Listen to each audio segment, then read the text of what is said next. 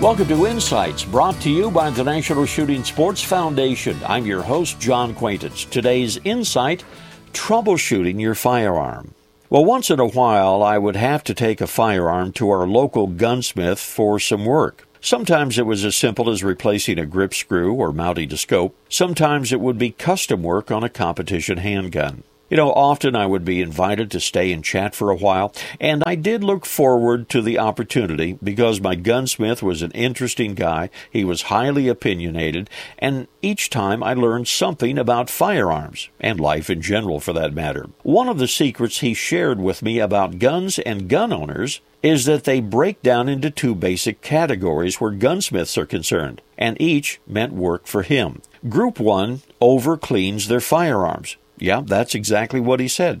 He said they live to take their guns apart and put them back together and clean them every time they're fired and sometimes when they're not. And he said they then often over lubricate and sometimes they put parts back the wrong way or can't put them back together at all. Then there's trouble. Then he gets work. The second group, he says, never cleans their firearms. My friend the gunsmith said eventually he's asked to fix what is broken. And he says often nothing is broken. The gun just needs a good cleaning. And that's something he's happy to do for 50 bucks an hour. This is John Quaintance.